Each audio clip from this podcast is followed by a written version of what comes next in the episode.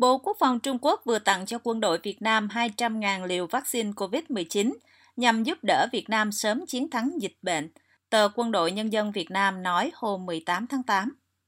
Gói viện trợ vaccine mới nhất được Đại sứ Trung Quốc tại Việt Nam, ông Hùng Ba, chuyển tới Bộ Quốc phòng Việt Nam khi Thứ trưởng Bộ Quốc phòng Thượng tướng Hoàng Xuân Chiến tiếp vị đại sứ tại trụ sở của bộ này ở Hà Nội vào chiều 17 tháng 8. Kèm theo là lá thư của Bộ trưởng Quốc phòng Trung Quốc Ngụy Phượng Hòa về quyết định viện trợ này.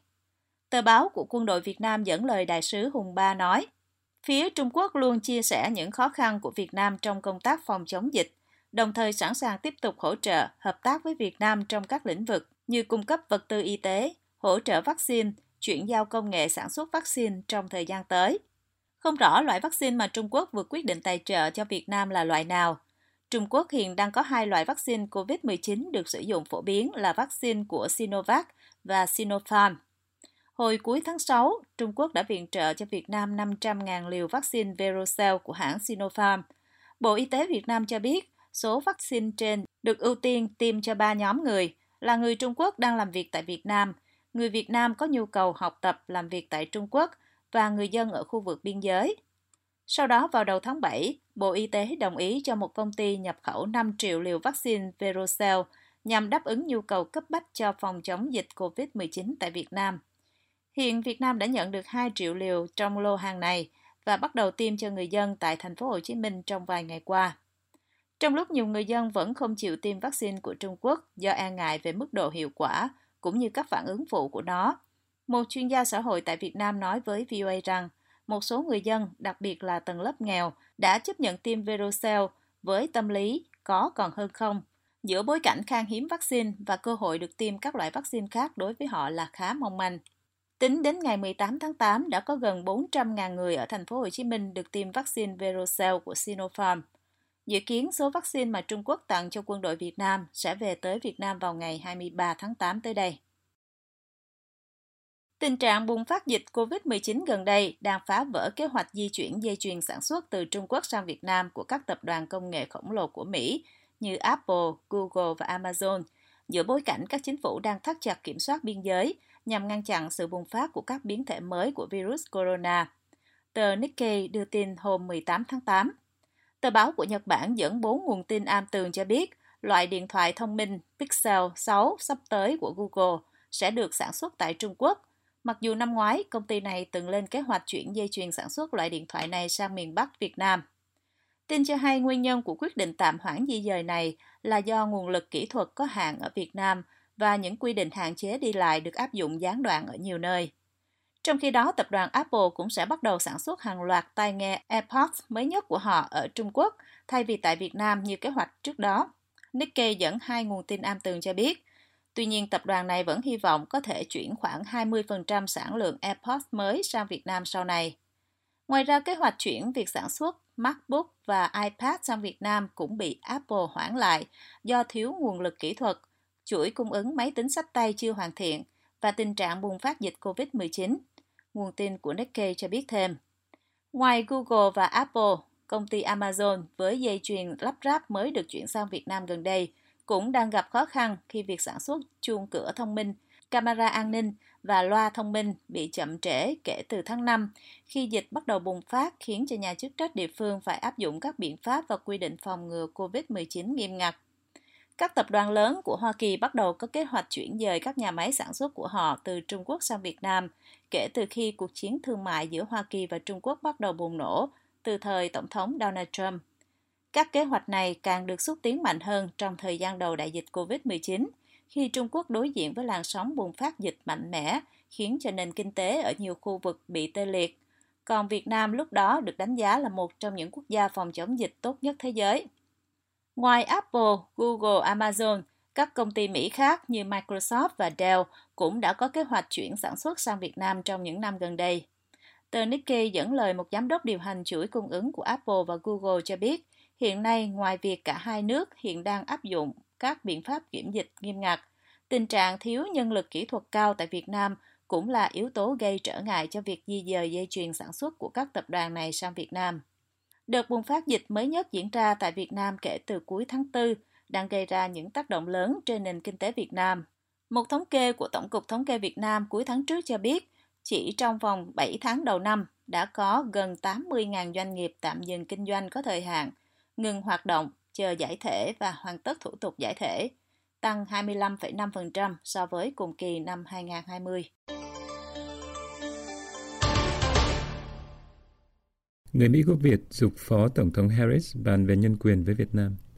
Thêm hàng chục vị đại diện các tổ chức và hội đoàn của người Mỹ gốc Việt mới đây đã ký vào một lá thư gửi Phó Tổng thống Kamala Harris, trong đó kêu gọi bà nêu vấn đề nhân quyền trong chuyến thăm Việt Nam sắp tới. Lá thư với chữ ký của 60 người gửi tới Nhà Trắng hôm 17 tháng 8 có đoạn viết Là người Mỹ gốc Việt, chúng tôi hoan nghênh chính sách bảo vệ nhân quyền mạnh mẽ của chính phủ Mỹ. Đây là dịp để Hoa Kỳ cùng đứng bên nhân dân Việt Nam và yêu cầu nhà nước Việt Nam tôn trọng các quyền tự do căn bản của người dân, đặc biệt là trong thời kỳ đại dịch. Ông Trần Quốc Anh, Chủ tịch Cộng đồng Người Việt Quốc gia Houston và vùng phụ cận, một trong những người ký vào bức thư nói với VOA Việt ngữ. Cộng đồng người Việt quốc gia không những ở Houston mà ở khắp nơi đó lúc nào cũng muốn vận động cho nhân quyền cho Việt Nam. Nhân uh, cái cơ hội mà Phó Tổng thống ờ, Harris thăm Việt Nam á, thì uh, tôi thấy đây đây là một cái cơ hội rất là hiếm có mà mà chúng ta có thể là dùng cái sức lực uh, uh, của của uh, công nhân người Mỹ gốc Việt cũng như là nhờ sự sự giúp đỡ của bà phó tổng thống sẽ giúp cho cộng đồng chúng ta giúp tự do nhân quyền cho Việt Nam. Trong lá thư mà bản copy cũng được gửi tới VOA tiếng Việt, các đại diện người Mỹ gốc Việt cũng bày tỏ mong muốn Hoa Kỳ sẽ gia tăng số lượng vaccine tặng cho Việt Nam, nhưng họ cho rằng những nỗ lực như vậy phải được bảo đảm rằng việc tiêm chủng sẽ công bằng và minh bạch và phải ưu tiên cho các nhóm có nguy cơ nhiễm bệnh cao thay vì những nhóm có mối liên hệ chính trị hoặc khả năng hối lộ. Lá thư viết tiếp, để đảm bảo những hỗ trợ của Hoa Kỳ trong nỗ lực tiêm chủng hầu ngăn chặn sự lây lan của COVID-19 một cách hiệu quả, chúng tôi xin mạnh mẽ đề nghị bà kêu gọi thẩm quyền Việt Nam bảo đảm việc phân phối vaccine công bằng và miễn phí, tôn trọng quyền tự do ngôn luận và tiếp cận thông tin, phóng thích các nhà báo công dân và những người bảo vệ nhân quyền đang bị cầm tù. Về lời kêu gọi này, ông Anh nói với VOA tiếng Việt. Mình đã cho họ rất nhiều rồi, thì bây giờ mình phải demand, demand họ phải phải phải phải phải, phải cho mình cái gì đó. Nước Mỹ mình đã cho Việt Nam rất là nhiều, rất là nhiều và Việt Nam rất là cần chúng ta, đặc biệt là ngay bây giờ không những về vaccine còn về giờ về về chống lại Trung Cộng nữa. Hy vọng rằng bà Harris à, sẽ ứng với à, Cộng sản Việt Nam và sẽ demand cái này. Tới nay, Mỹ là nước tài trợ nhiều nhất cho Việt Nam liên quan đến dịch COVID-19 với gần 21 triệu đô la, 5 triệu liều vaccine Moderna cũng như các hỗ trợ kỹ thuật. Đại sứ quán Mỹ tại Hà Nội hôm 5 tháng 8 tuyên bố trên trang Facebook rằng Hoa Kỳ cam kết hỗ trợ Việt Nam chiến thắng COVID-19. Hiện chưa rõ ngay văn phòng Phó Tổng thống Harris đã nhận được lá thư của các tổ chức của người Mỹ gốc Việt hay chưa, cũng như bà sẽ có bước đi như thế nào về vấn đề nhân quyền khi tới Việt Nam. Theo thông tin từ Nhà Trắng, bà Harris sẽ tới Singapore và Việt Nam từ ngày 20 tới 26 tháng 8 trong chuyến thăm đầu tiên của bà tới khu vực trên cương vị Phó Tổng thống. Thông cáo của Nhà Trắng có đoạn viết, Singapore và Việt Nam là đối tác quan trọng trong kỷ nguyên mới này. Thông qua các cuộc họp với các nhà lãnh đạo của chính phủ, lĩnh vực tư nhân và xã hội dân sự, Phó Tổng thống sẽ tập trung vào các vấn đề tầm nhìn của chính quyền Biden về một khu vực Ấn Độ Dương-Thái Bình Dương tự do và rộng mở, cam kết của Hoa Kỳ trong việc duy trì an ninh khu vực cũng như các quy tắc và chuẩn mực quốc tế bao gồm cả ở Biển Đông. Tại sao quan hệ đối tác ở Đông Nam Á và với ASEAN, nhất là về kinh tế lại quan trọng đối với người dân Mỹ, bảo vệ các giá trị của chúng ta? Ngoại trưởng Hoa Kỳ Antony Blinken hôm 24 tháng 2 tuyên bố đặt nhân quyền làm trọng tâm chính sách đối ngoại của Mỹ trong bối cảnh ông Phil Robertson, Phó Giám đốc khu vực châu Á của tổ chức Human Rights Watch, tổ chức có trụ sở ở New York, từng nhiều lần chỉ trích Việt Nam, kêu gọi chính quyền Biden sử dụng các đòn bẩy khác nhau để yêu cầu Việt Nam chấm dứt điều ông Robertson nói là các vi phạm nhân quyền. Chính quyền Hà Nội hồi tháng 3 năm ngoái đã lên tiếng về báo cáo nhân quyền của Bộ Ngoại giao Mỹ, trong đó bộ này nói là Việt Nam bắt và truy tố tùy tiện những người chỉ trích chính quyền hay can thiệp đáng kể vào quyền tự do hội họp, ôn hòa và tự do lập hội. Phát ngôn viên Bộ Ngoại giao Việt Nam Lê Thị Thu Hằng khi đó nói rằng báo cáo vẫn còn một số nội dung thiếu khách quan dựa trên những thông tin không được kiểm chứng về thực tế tại Việt Nam. Tôn trọng, bảo vệ và thúc đẩy quyền con người là chủ trương nhất quán của Việt Nam, bà Hằng nói thêm, theo báo quốc tế trực thuộc Bộ Ngoại giao.